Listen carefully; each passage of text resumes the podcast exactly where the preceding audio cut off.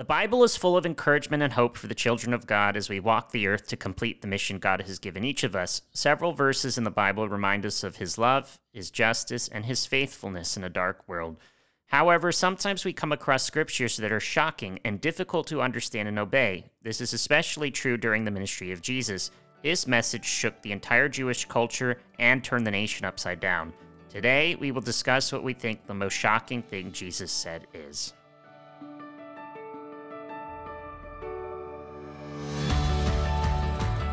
Hello, and thank you for tuning in to another exciting episode of the Paradigm Switch podcast with our hosts, Avon and Alex. We seek to encourage our heavenly family in Christ to renew their minds and to think right side up. The key to victory is knowledge, and it is our hope that through sharing our personal testimonies, struggles, and triumphs, it will help you continue your walk with Christ. The Bible says we are new creatures in Christ, but in order for us to emerge anew, we first have to think anew. Enjoy the episode. Well, hello everybody. Happy New Year. It is 2022. Wow, I can't believe we're just chugging along through life. I, was born in 1992. This is the year I turned 30. My, yeah, I turned 32 this year. But just so the audience knows, I turned 31st. So that means I am older than Alex. I am his elder. Just want to put that out there. Pearls before swine. Whatever, you know, I have wisdom because I'm older. But welcome, everybody. You are listening to the Paradigm Switch. Remember, we are the number one Christian podcast on earth, and we are heaven's favorite podcasters. Alex, how's your new year going so far for you? Well, I've already lined up some trips, uh, You got an exciting one coming. up. various places in the United States, and yes, I think I will be flying to Africa come the springtime. Oh my goodness, how do you feel about that? It's gonna be, is it going to be hot during that time? Uh, it'll- is Africa just always hot? southern hemisphere? It'll be fall, but it's on the ocean, I think. So yeah, it could be warm. But you know what? I've never been to Africa before. Um, this is so. This is gonna be um, very interesting to me. I don't really know what to expect, to Mm-hmm. be honest. Uh, so it. Uh, I certainly do not speak the language. I can tell you that. Well, you would adjust because you're going to be there for work purposes and stuff. I'm sure they'll have some translator or someone there for you to help you through all that. But that's exciting to be going to Africa. I would be more concerned, or not so much concerned, but the stressful part would be the flight. Yes, it's uh, 16 hours. Oh my gosh! See, I thought the flight to Vegas was long. I think what was that, like four, four and a half, five hours? That I think sounded that 25 percent. I think that was that stressed me a lot. Just that little flight over there, but Uh, I have never been on a flight anywhere close to 16 hours. I've been on a flight that was 10 and a half hours. That was from Germany to Illinois once upon a time. This is five and a half more hours, which, by the way, is how long it takes to fly across the United States. So this is going to be quite the trip. Um, again, though, you know, we haven't quite nailed down all the details yet, but I think that this is going to happen. So, well, your your New Year's starting. man, what are we going to do with this show if I'm off in Africa for a couple of weeks? Well, when well when things get finalized, we will cross that bridge. I was gonna say maybe we have to do it via like a Google Meet or something, but we'd be a I- totally different time zone. I don't think we get Wi-Fi here. We'll figure out something on what to do. We'll we'll figure it out. God will provide a way um, for it to get done. But It's a good way of looking at it. Your your year is starting off more exciting than me. I was just telling my siblings today. I was like, I'm so boring. Like my year has literally just been work. We've had some snow come in lately, and then um, all I do all day is read. Like I do, I go to work and then I work out and my free time, all I do is read. I, I like I have no interest in watching TV, movies, or anything like that. I, Reading is better for your mind, I think. I guess, but So, I- what I- what are you reading? I'm reading currently. I don't want to say the name because it's I'm not really enjoying it. Oh, so not a good book. it's not a good book, but my thing is I bought it, so I have to finish it. Yeah. So um, it's just this Christian. It's a Christian fiction book, and it takes place during the end times. And so it's kind of showing this group of Christians and how they're handling the end times and everything. But honestly, out of the 300 pages I have read so far, the only thing, quote unquote, exciting that's happened is a person got accidentally shot because a hunter thought he was a deer. So nothing really dramatic or uh, drama or like something exciting has not really happened in don't all these pages so far I have read. You don't think somebody getting shot is exciting an and dramatic? it was an accident. well, it's still pretty dramatic, I think. it wasn't. Uh, But if you want dramatic, you should read Tom Clancy. That's what I'm reading now. So, you know, it's like spies and international criminals and uh, federal agents from the FBI and uh, soldiers, also military stuff. Okay. It's really, really exciting. that's usually not my genre. Like I, I Uh, you don't know what you're missing. because I know that's the kind of shows you like to watch and all that kind of stuff. That's not my genre. Like I, I, I prefer Christian fiction books. I, um, I prefer Christian teaching books, and then I prefer like murder mystery books, like military stuff and all that kind of. I mean, that's just not me. But I, I'm glad you enjoy it. But maybe who knows? Maybe I'll expand my mind this year. New year, new me, right? so maybe I'll try something new. But this is not about our reading collection. So our topic today is on Jesus said what. And today we're just going to discuss probably the most shocking thing that Jesus said. Now, if you know anything about Jesus during his ministry, he totally turned the culture, the the the customs, and everything that the Jewish people thought um, was normal totally upside down. And he said a lot of shocking things that still sh- sends shockwaves through history today. And so, you know, through my faith walk and through Alex's faith walk, we kind of agreed upon this one um, section of verses through the Gospels as to be probably the shock, the most shocking thing that he said throughout his ministry. Well, let's preface this by saying, you know, Jesus does say a lot of uh, shocking things, especially, you know, if you were a Jew living at the time, he, he made probably the most shocking statement was, I am the way, the truth, and the life. Nobody comes through Father but for, for me. You know, that honestly is probably the most shocking thing if you're a Jew listening to this guy preach to have uh, heard. Yes. Because, I mean, that's like, oh, this guy, he's saying he's God. Like, what? Yeah, yeah. So yeah, during that time period, I'm pretty sure everything he said was shocking, but to us, it's kind of the the norms of what we hear all the Right. time. Right. You know, as believers, this makes total sense knowing what we do now. I- um, the, I guess, the nice thing about hindsight or looking back in history and, and seeing how things work together.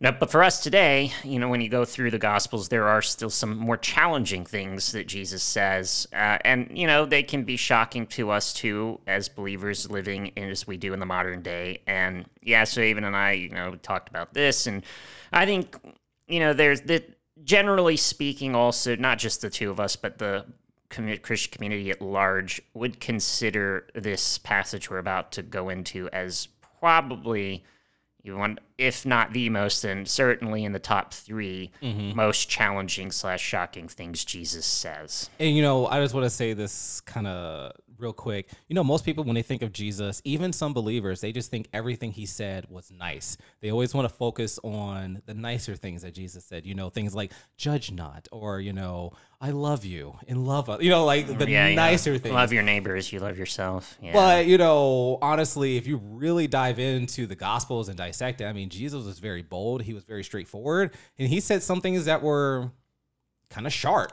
Yeah, like uh, it's just just coming to me earlier in uh, you know the Sermon of the Mount, you know, where he's like, if you you know pluck out your eye, if it's going to cause you to sin, you know, cut off your your arm. Mhm. So, you know, these are things that are quite shocking to hear. They're metaphorical, of course, but I can imagine listening at the time, it'd be like, oh, wait, whoa, yeah, yeah, yeah. And these are the things that people usually don't want to think about when Jesus, you know, when they bring up Jesus. They, like I said, they, people always want to focus on the the nicer aspects of what he said. And I remember I was just telling someone earlier because um, some people at the gym were teasing me because they were just like, "Hey, man, ain't you supposed to be a church boy? You know, you should be very, you know, humble. You know, turn the other cheek and yada yada yada." I said, "Forget not. Jesus did bust out a whip, so you know." It's okay to be a little aggressive. And so it, I was saying it in the joke. I was saying it in the joke. And if the audience doesn't remember, I, I do do martial arts. So, you know, you can't do martial arts and just turn the other cheek. Like I can't let the person just beat me up. So, you know, it all, it, it was all in fun, but I remember saying that and they all got a kick out of it. So, all right. So we've, we've laid out what we're going to talk about. So let's just jump in and share the most shocking thing that Jesus said between Alex and I. And let's kind of dissect it and, um, see what he was really trying to convey. Yeah, so this is in Matthew 10, verses 34 through 38. You know, when uh, Jesus is giving a sermon, and he says, Do not suppose that I have come to bring peace to the earth. I did not come to bring peace, but a sword. For I have come to turn a man against his father, a daughter against her mother, a daughter in law against her mother in law. A man's enemies will be the members of his own household.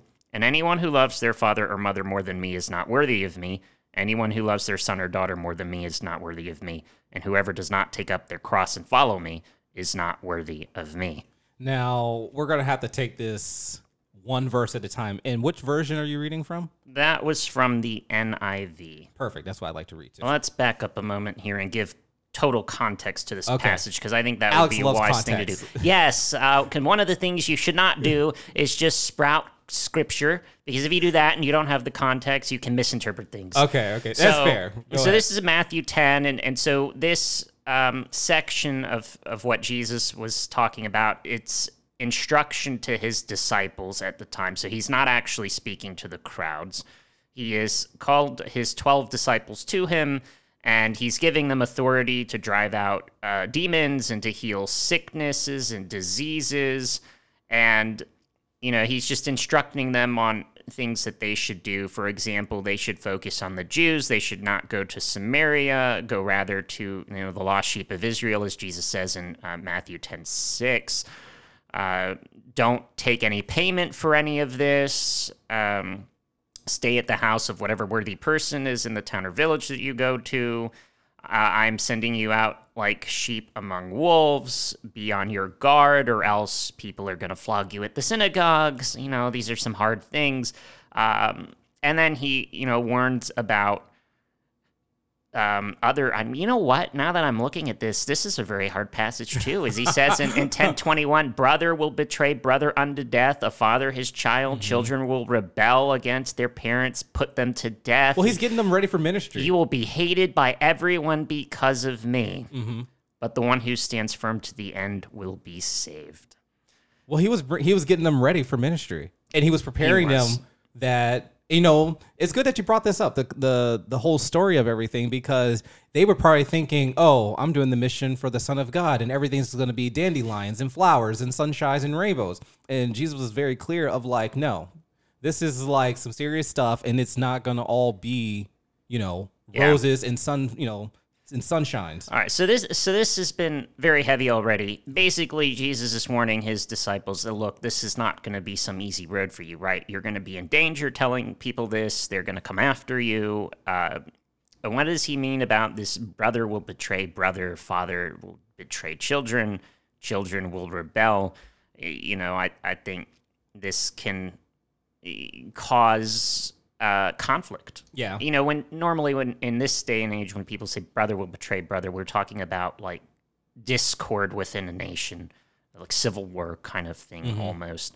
And, in- and in this case uh, you know you'll have um, some people who are not with what jesus is saying within the same family and then you know that, that It'll can cause cause a problem. Yeah. tension uh, between siblings between parents. Children rebelling against their parents. I mean this is not unusual. We've seen this in the united states certainly over the last generation i think. And uh, And it's you know that part with the parents against the children rebelling against the parents. You know, you and I were just talking about that offline. That we have several friends who grew up in Christian households, and they totally rebelled against the ways and the teachings that their parents instilled in them as a kid, and all that kind of stuff. And they just totally went left and went into the world system. So, like you said, we see that playing in our culture and our society today. And one of my friends that comes to my mind who was one of those rebellious people. He's not just like a non-believer in some other faith. He just full on believes there is no God whatsoever. Like full on atheist and very strong um anti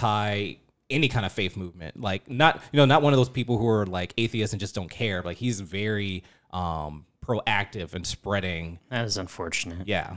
you know we remember there was a guy when we were in school who was like that do you remember him i i mean he he came We, we Oh! wondered why he was at Bible study, and he's explicitly like He "I'm was in our trying to- short group, a small group or whatever." like I want to learn as much as I can so that I can go out and disprove this faith. Yeah. I was like, oh man, It was a very awkward- Not gonna not gonna work out for you, by the way. Yeah, I remember that. It was very awkward, and I told you we shouldn't have joined that group, but you, you know, you forced, you forced us to well, go. you know, I mean, I thought it was a good group despite that individual. So, and and you know, I don't obviously have fallen out of contact with him. So who knows? Maybe things changed. Maybe I don't know, but uh, that was almost ten years ago. we're getting old, Alex. Just accept it. We're, we're, we're, we're, we're getting old. We're still on the sunny side of thirty for a little bit longer.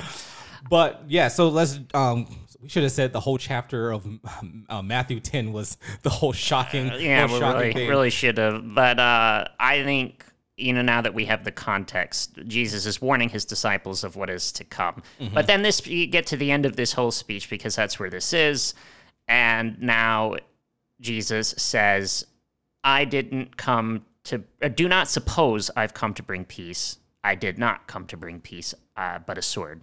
Now that I think conflicts violently with, as you said, the People's Association of Jesus. Yeah. With like like like peace and love and all of that. This this doesn't fit the mold, if you will. No, because by sword, at least for me, when I hear the word sword, he's he's speaking to a divide, a separation, which is like you said, the not the not ideal thing of Jesus. And this is why it's really important for every Christian, every believer to get in their Bible and to learn on their own. Because if you let the culture kind of tell you on their own, you know, on its own about who Jesus is and how they interpret Jesus, because there's so many things, you know, they do documentaries on Jesus and all this kind of stuff and say, oh, his ministry was a ministry of love and it was all about, you know, spreading love amongst mankind. And Jesus, out of his own mouth right here, he says, suppose, don't suppose I came to bring peace to earth. Like, that's not what I'm here for. I'm here to bring a sword. So that's why it's really important for us as believers to really know the word and actually know it for ourselves. All right, we we have to give an accounting for our faith. Always be able to give accounting for our faith. So Mm-hmm. if people ask us questions about this, you know, it's it's good to have an answer. And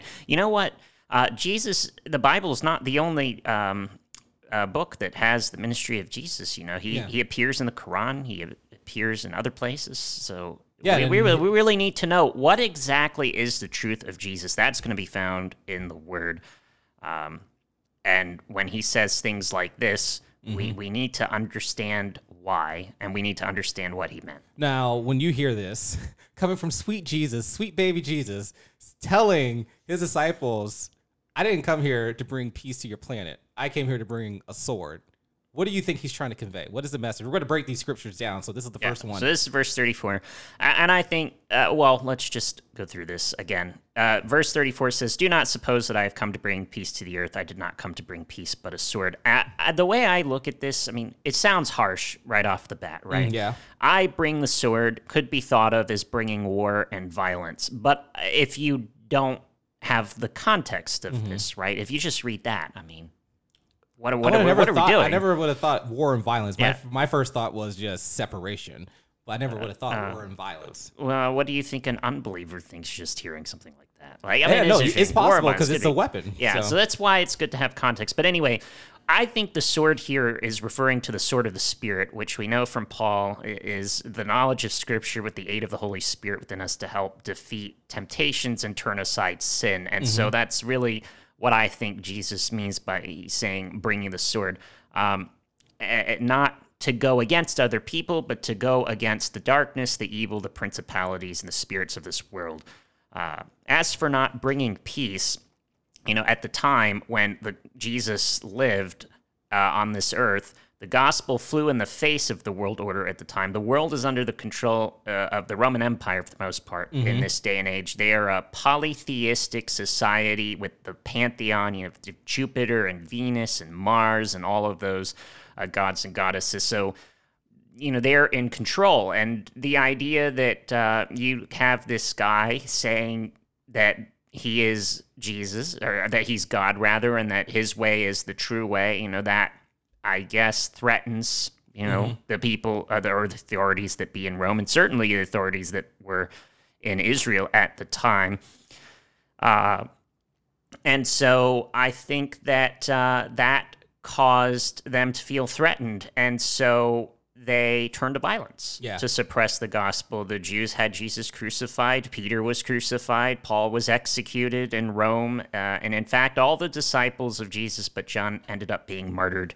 in the end uh, of this uh, in history. If you go back and look at this, so it's it's a very interesting passage, and and I think here uh, there's also this type of prediction, which is in the more broad spiritual picture. The world is in the grip of the kingdom of darkness, right? Yeah. Whereas Jesus is the kingdom of heaven. So when you when he says, "I don't bring peace, I bring a sword," uh, if you look at it like that, you see that there's this perpetual war between the kingdom of darkness and the kingdom of heaven. We've talked about this on the show. And so, why would Jesus be coming to bring peace to the enemy? You would, you, no, Yeah. that's not how this works. Uh, his coming was a counter from God to rescue people who were held captive by Satan because of Adam and Eve's fall for many, many years.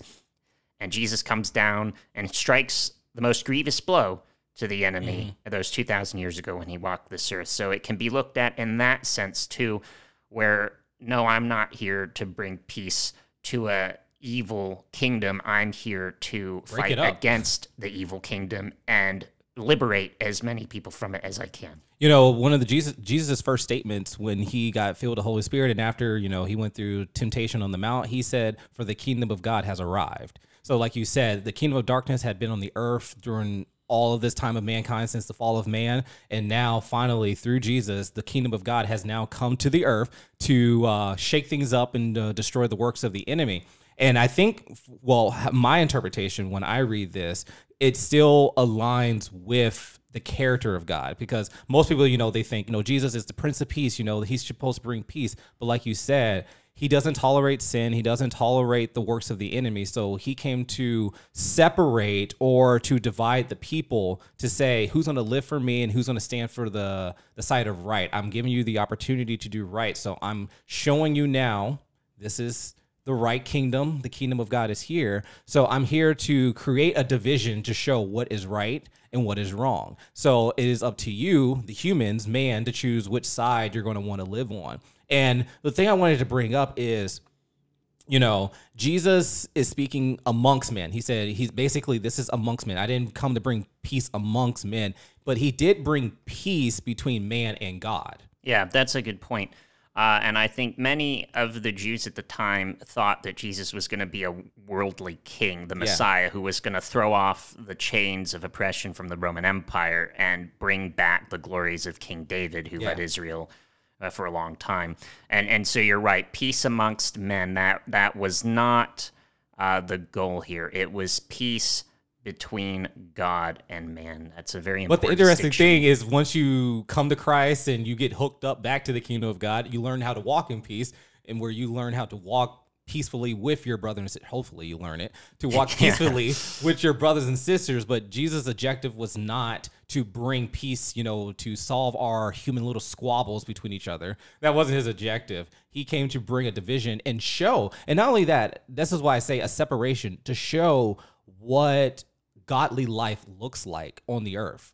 That's you know that's another aspect of it. He came to show a separation of y'all seen what darkness looks like. My people who are going to be on my side, they're going to represent and show what godly living and godly life is going to look like. So there's a clear division. And the hope, of course, from Jesus, as as he says, you know, not willing for any man to to be Perish. perish. He's trying to save everybody, get everybody on his side. But of course, man has free will, and some people choose not to. Uh, Well, you got to know that there's a join him. difference. You know, a separation. You got to know that there's a difference. You know, people who are in darkness have to see the light. So he has to make a clear line to say this is the difference between light and darkness, so that you know where you are and this is where you can be. And today, that is important because that says there's absolute morality, right? That there is right and wrong, and we can differentiate. There's a term you used before, relative morality. relativism. Yeah moral relativism. So well, the culture today wants to say you know my truth is my truth but you know you can have your truth and uh, there is no universal truth. It's Mm-hmm. all about how we feel at the time what's good what's bad. But but of course you know when you look at jesus he clearly shows that this is not the case. Yeah. he shows this this what he says is right. I mean this is right. This is god himself saying, This is right, this other stuff is wrong. That's the absolute truth. Mm-hmm. That is absolute morality. And so, as a believer, that's what we have to live by. Mm-hmm. I mean, that's the way it is, whether we agree with it or not. Hey, I mean, he's the king and we have to live with it. So let's jump into the next verse. Can you read the next verse? Yeah, so verses 35 and 36 say, For I have come to turn a man against his father, a daughter against her mother, a daughter in law against her mother in law. A man's enemies will be the members of his own household. Now, this is actually not Jesus's words, original words. This is him, in fact, quoting the prophet Micah. Mm-hmm.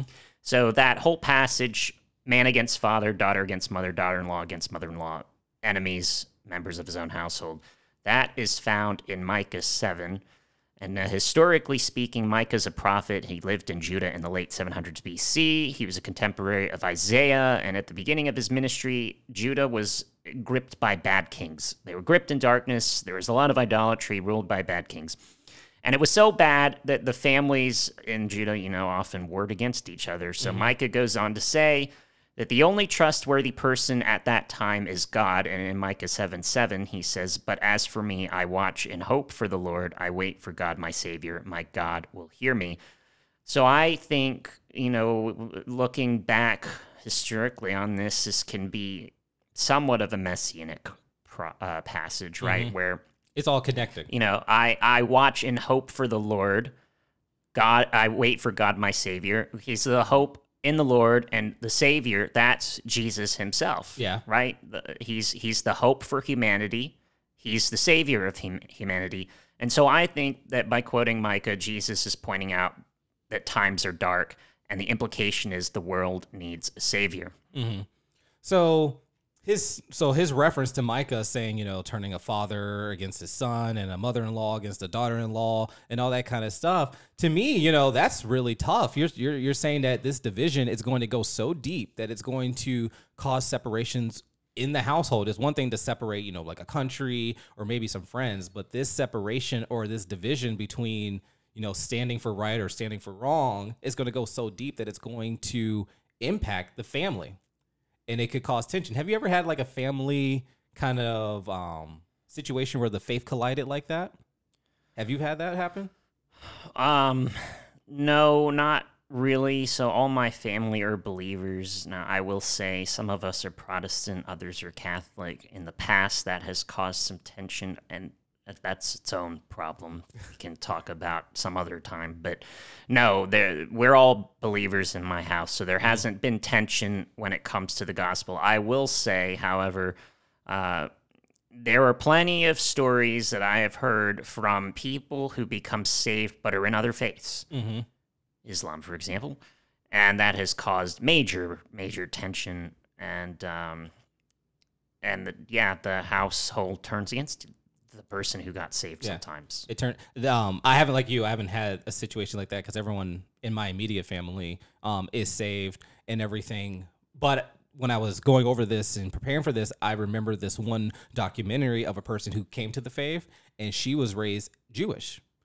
And so Oh, she that, that was difficult. It was very difficult because her family turned back on her. Her mother stopped talking to her, which was very sad for her because she described that she was very close to her mother. She was very um, like they were best friends, but she had to make that stance to choose. You know, I'm going to live for Christ and all this kind of stuff. Now, why would you think God would be causing this division, like in the family? No, it's not. It's not God. It's Oh, it's not God. It's not God. This is the this is the enemy.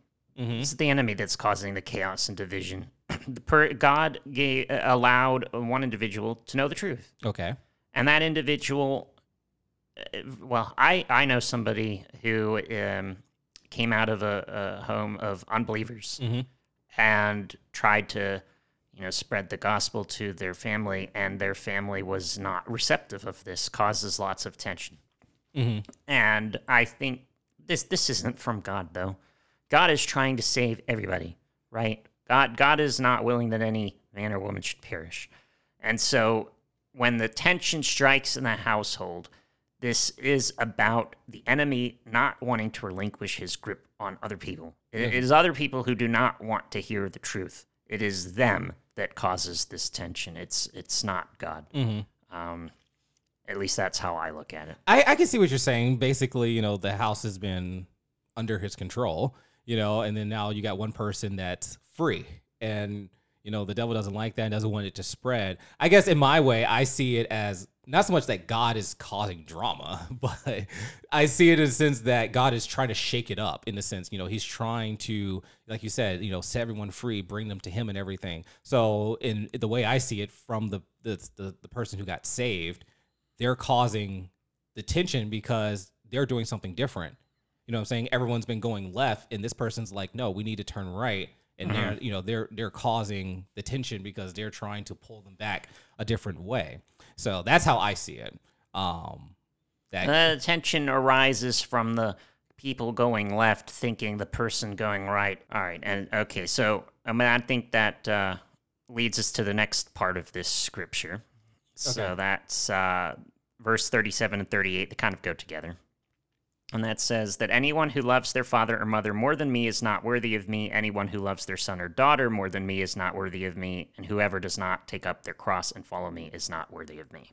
Now, I think it's important for the believers to remember this one fact because Jesus is demanding like 100% loyalty. He's saying, You got to love me more than your father, more than your mother, more than your siblings, more than even your own child. You know, uh, I would say is one thing, you know, to maybe discard your parents or whatever, even though that's tough. But to say I need to love God more than like my own child, you know, that can that can be kind of jarring to the ear because you know usually when you're a parent, you know, you give everything to your child. Your child kind of kind of becomes number one, but God is saying no. I take that spot as number one, and so you must remember Jesus is a king. And so that's you have to you have to think kingdom mindset. You know, you know, you know, Jesus is a king, and like all kings, they demand 100% loyalty to their rulership and their leadership. And this this sword is dividing those who are going to be on his side and not on his, you know, his whether they're going to be on his side or not. And um, one thing about a kingdom is the king comes first. I don't know if you've done any studies on like kingdoms and kings and all that kind of stuff. It's always about the king. You live for the king, you follow his Yeah. leadership and everything, and then everything else comes second. And so we must remember that Jesus is a king. He's not some president where, you know, a president or a prime minister or whatever kind of other um, position of power that doesn't demand that kind of loyal loyalship. But Jesus is king. And so in the kingdom, you have to think kingdom mindsets and kingdom ways. And so in the kingdom, you have to be loyal to the king 100%. Well, I think that was a, a little bit harsh, you know. Got to slow off the parents, the children. I, I don't think that's quite exactly what this is saying, but you know, here Jesus, you know, he is the king, as you said, and, and he is saying that you have to be loyal to him more. But but what does this really mean? Uh, this I don't think this is really cutting relationships off with your your mother and father. Rather, it is you know a child when is taught by his mother or father and the parents can lead their son or daughter on the wrong path. Mm-hmm. And so in this case an individual who loves his or her and values his or her parents teachings more than the lord's this is a this is a problem. Yeah. and so, what I think this really means is, you know, you have to, when you become a believer, you choose the Lord's teachings over the parents, the, the mother's teaching, the father's teaching. See, you're seeing this much more nicer, nicer than me. I But, see. but, but it's not like you don't cut off your family. no, just you hope you not to, but I, I feel as though that if it came down to it, you would need to. I feel as though if it came down to it, you would need to. And I say this because not that I've done this to my family, because this this same kind of mentality can be brought to like your relationships with friends and all that kind of stuff. And I've had to make those calls of I can't be friends with you anymore because of the fact that this is impeding or this is messing up my walk with Christ. And I have to put him first. He has to be first. That's I no, can't I fair. can't let you trip me up and get discarded or anything like that and I can't let the closeness of our relationship um come first or trump um the relationship I have with God. And I've mentioned um the recent episodes I've had some close friends recently where I've had to make that hard decision of this stops here because I can't let this go on anymore. And I've had to, you know, over my life, I've had to make that call so many times growing up in high school, in college, and even in my adult life and stuff, where I've had to cut people off and just say, like, hey, I'm following Christ and you are messing that up. You're trying to lead me down a way that I don't want to. I've respectfully tried to tell you I'm not going to do X, Y, and Z. I've tried to tell you that's not the way I'm going to behave and all this kind of stuff. And you haven't respected it and you're still trying to pull me down because you're still trying to pull me down.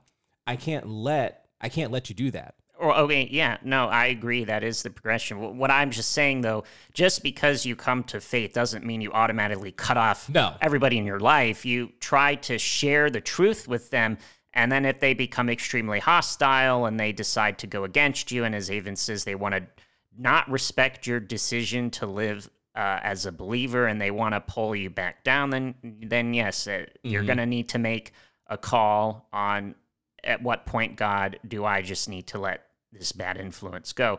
And that's I think much more difficult to let go of the family. At least it would be for me than to let go of bad friends. Yeah, so I think that, and I think Jesus hard. Jesus is using the exaggeration of family members to show the extent of that of the loyalty that you have to have for him. That you would lose it all for him. That you are willing to sacrifice even your parents, even even if you are the father and then your son wants to go left and you're trying to lead them in the right path, God comes first. And I yeah, think- and, and and okay, so this I am not a parent, so I cannot speak to how what it's like if my child decides to go the wrong way. But I have had some friends who have chosen to go the wrong way, mm-hmm. and you, you know what I. Uh, some people you move on from it. But what I learned here was you cannot let other people's bad decisions influence you away from God. Mm-hmm. And so, okay, so there's another person who I know. Um, there was an individual in the family that decided to do one thing. And so that because the parents wanted to continue to love this individual, they left the church, they left uh, one of the, um, they left the community that they were with to love their child. Mm-hmm. obviously, I think that that was not the best idea. Mm-hmm. But and I think I think that that's what that means. So if your child decides to I- embrace bad ideology, as a parent, you shouldn't throw away everything you believe in to appease this yeah. angry child who is against the beliefs that you stand for. That that's not right. Because honestly, right? if you really love your child, you would stick to what is right and promote what is right and try to lead them down the right path. You don't just cater to their choices, the things they want to do. Right.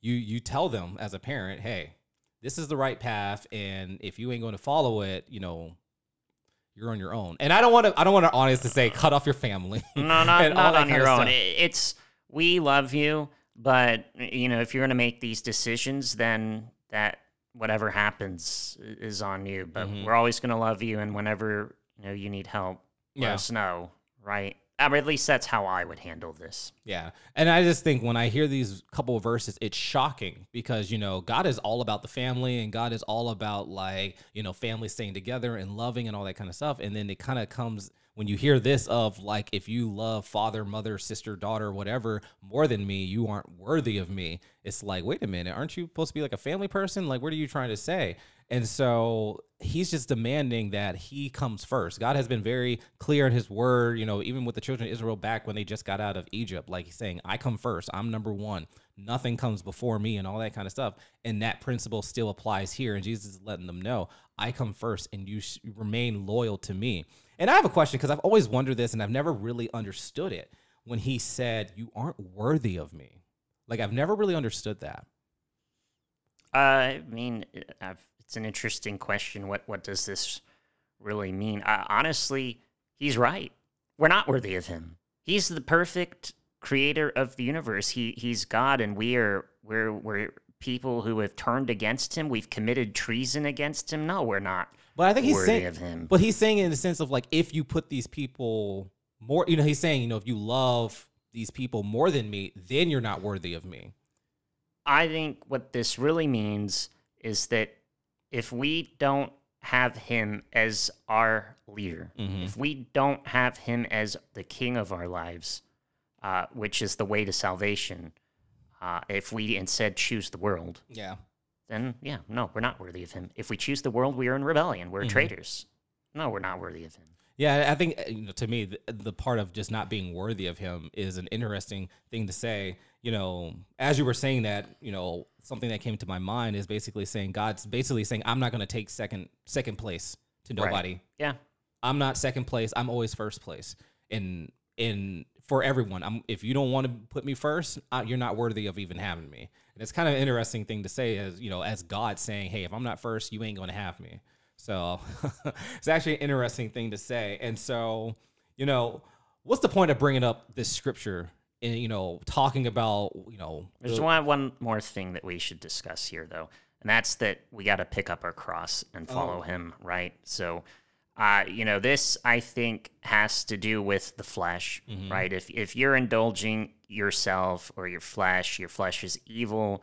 How exactly is it that you're following God if you're doing this? Mhm. You're not. That that's just you're you're in opposition to him if you're letting your flesh dictate your life. So that is why we have to pick up our cross and that is also why as Paul will later go on to say that we have to die to self so that we can live in the Lord. You know the interesting thing about that scripture that says "pick up your cross and follow me" that I've that I always focus on is the fact that he says you do it.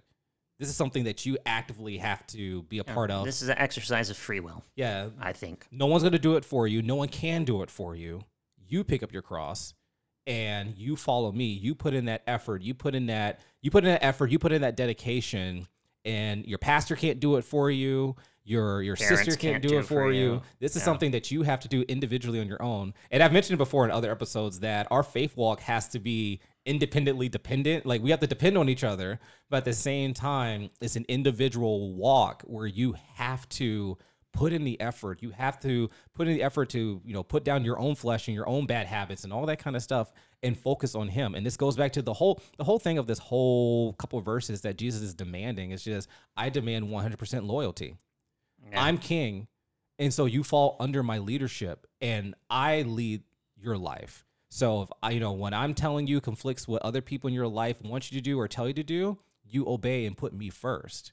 yeah. And so, how is this relevant in our for today? You know, Jesus said this over 2,000 years. This is relevant today because we have so many voices telling us, you know, to go this way, to go that way. And there's a lot of confusion, especially in the church.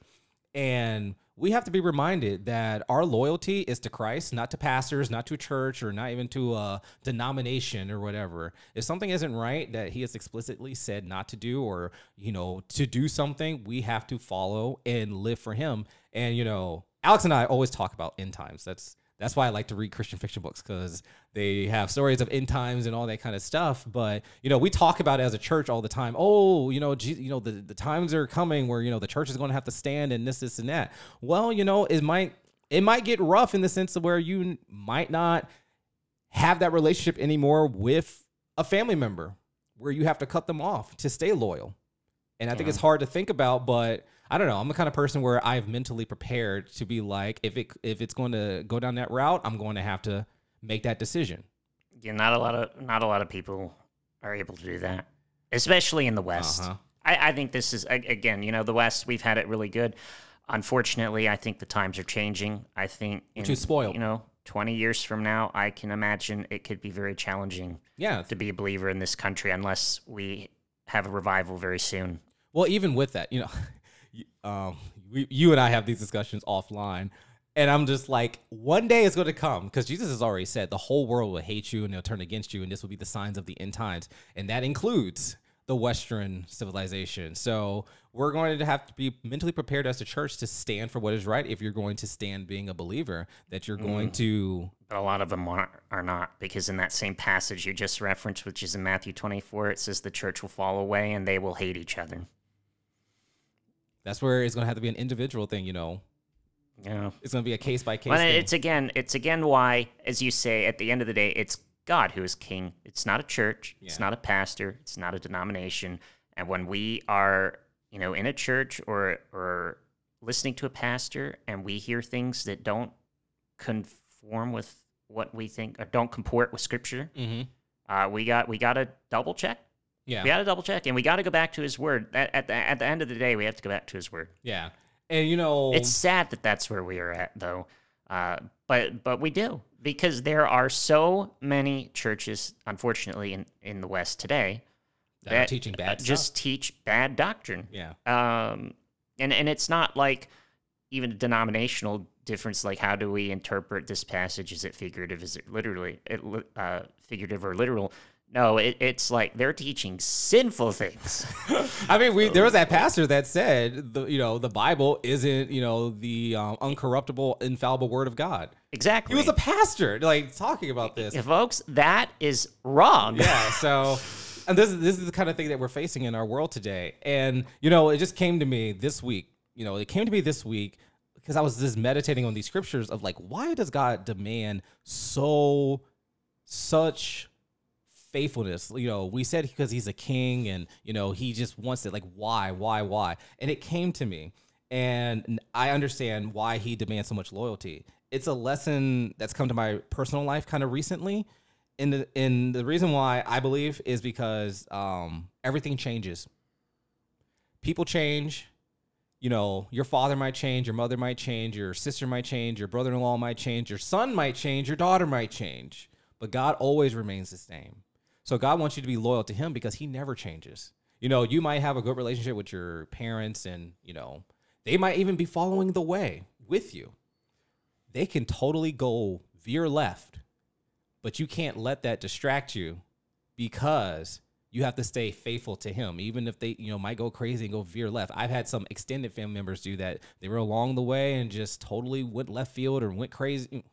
I don't want to say crazy but just just went left field and left the faith Yeah. but you got to stay faithful He, uh, matter what. Yeah, if we, it, Jesus tells us that we who endure to the end will be saved, and that is what we have to keep our eye on as we live through all of this. That's why I said that's what I'm saying. You can't you can't let it be my my loyalty to God depends in conjunction with a friend or in conjunction with my family members because you can't depend on them. They can change at any moment. They can change whatsoever. The only thing that's dependable is Christ because he stays complete the same all the time. So so now going over these scriptures, it doesn't really shock me in the sense that Jesus said this because it still fits his character. It does. It fits his character of holiness. It fits his character of love. It's love because he's telling you the truth to, to basically say, stay loyal to me because everything else will change and I'll never change. And sometimes, you know, the truth can be painful, but the truth is the truth, Yeah. and it is much more preferable to lies, which can lead to destruction. Yes, totally. So, you know, this is um it's an interesting couple of verses. I still remember being like a teenager when I read these couple of verses and I was totally shocked of just like Jesus, sweet baby Jesus saying, I'm I did not come to bring peace, but I came to bring a sword. And he's basically saying, I came to bring a separation of the king, like you said before, the kingdom of darkness and the kingdom of God, so that man can see what is what is good and what is not good. And then from there, once your eyes have been illuminated and now that you have seen the difference, stay faithful to him no matter what it costs, no matter how much you have to give up, and carry that cross and follow him completely. So it totally fits his character. So it's not too surprising. Uh, I'm sure it was shocking at first, but it still fits the character of Jesus altogether. So, you have anything else you want to add?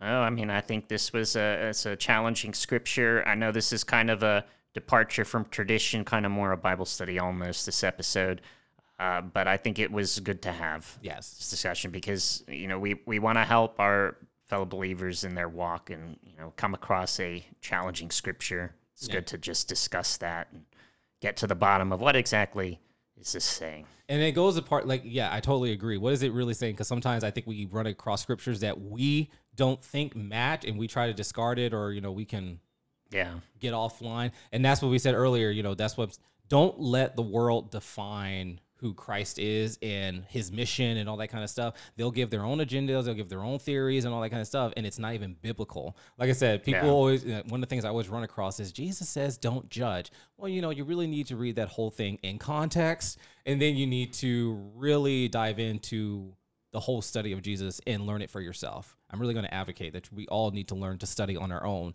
and um, get the Bible knowledge on our own. But that'll be for another discussion. We hope our paradigmers or our listeners out there enjoyed listening to us today. Stay tuned for our episode next week and listen to these announcements. Thank you for joining us on this episode of the Paradigm Switch podcast. We hope that you have learned something new for your everyday life. If you enjoyed this episode, we'd appreciate a rating on Spotify, Apple Podcast, Google Podcast, or wherever you listen to podcasts. Make sure to tell your friends about the Paradigm Switch too. For more information on past or future episodes, please follow the Paradigm Switch podcast on Instagram and Facebook. Be sure to tune in for our episode next week as we continue renewing our minds to think right side up.